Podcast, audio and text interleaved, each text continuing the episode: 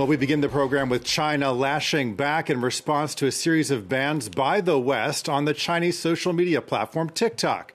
Most recently, the U.S. ordered federal employees to remove the video app from government issued phones. Now, that order follows similar moves by the EU and Canada in recent weeks. And for more on this, we're joined by our technology editor, Peter O'Brien. Hi, Peter. Hi, Monty. So, talk us through how all of this played out and how China responded. So these governments are banning TikTok from both official devices and privately owned devices which are using official networks. One of the most recent was Germany, which on Thursday uh, banned TikTok from these devices. Before that, on the Tuesday, 28th, we had the European Parliament getting rid of it. Uh, we also had White House setting a 30 day deadline for TikTok to be removed from official devices. Before that, on the Monday, Canada making a very similar move, and the European Commission, the Council in the US Congress, uh, the White House, and more than half of US states have taken similar measures. TikTok says, of course, that this is all political theatre. Meanwhile, China has responded to these measures uh, not too kindly. Take a listen.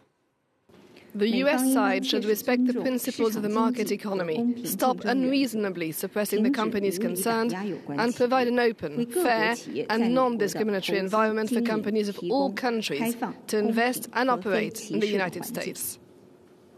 Well, so Peter, uh, critics are quick to point out that China itself bans a lot of websites. Yeah, it's a bit rich considering that China has had its great firewall in place for 20 years now, blanket banning Facebook, YouTube, uh, Twitter in most parts of China, and even sites like LinkedIn. Um, also, TikTok itself is banned in mainland China. You have to down well, it's not banned, but it's not available to download, so it's difficult to get. Um, it's available as Douyin, which is a uh, the same app but for the Chinese market. And criticism of the Communist Party on this app is not allowed. A Voice of America journalist uh, Wenhao Ma tr- trawled through Chinese social media to see reaction to uh, the Chinese Foreign Ministry's response to these bans, and found a lot of criticism. Actually, uh, one person saying, for instance, "What's TikTok?" TikTok and can we use it here in China? Many of these comments have now been removed.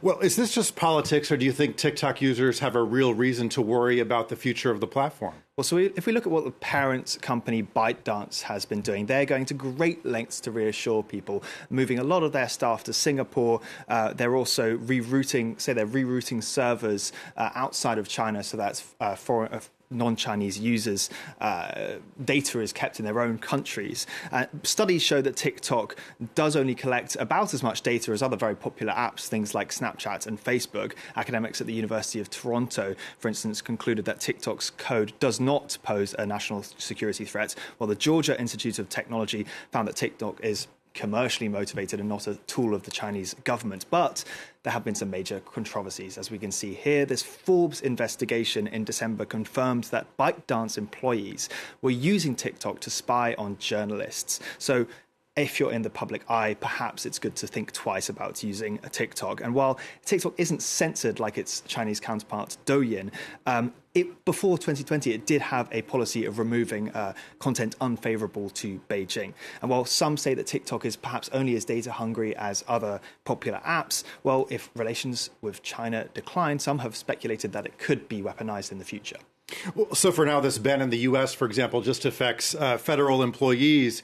Do you think the general public will also heed these warnings from the government about, uh, you know, security risks? Honestly, I, I, doubt it. Whatever whatever secret source TikTok has in its algorithm, it's certainly working. A report by Insider Intelligence shows time on TikTok, TikTok spent by U.S. adults has surpassed that of YouTube and is reaching levels of TikTok. That's despite some of the more bizarre content on the platform. We see people live streaming themselves asleep, for instance, and actually uh, encouraging people to pay to wake them up with a loud noise or, or, or, smoke being released into their bedroom. But that aside, um, it's not the only Chinese app that's widely successful. I've just checked the um, App Store uh, in, in the US, and Temu, CapCut, and TikTok te- te- take the three top spots. They're all Chinese, and Shein isn't too far after as well. And they're not only getting better than Silicon Valley in China at making highly addictive apps, but they're also spending a lot of money on advertising. So Adweek, uh, for instance, estimates that Temu, shopping sites. You can see their top of the App Store uh, spent $14 million on a Super Bowl advert. And now some Western politicians are already calling for crackdowns on also these apps and not just TikTok, Monty. Okay, our technology editor Peter O'Brien. Peter, thanks so much. You're welcome.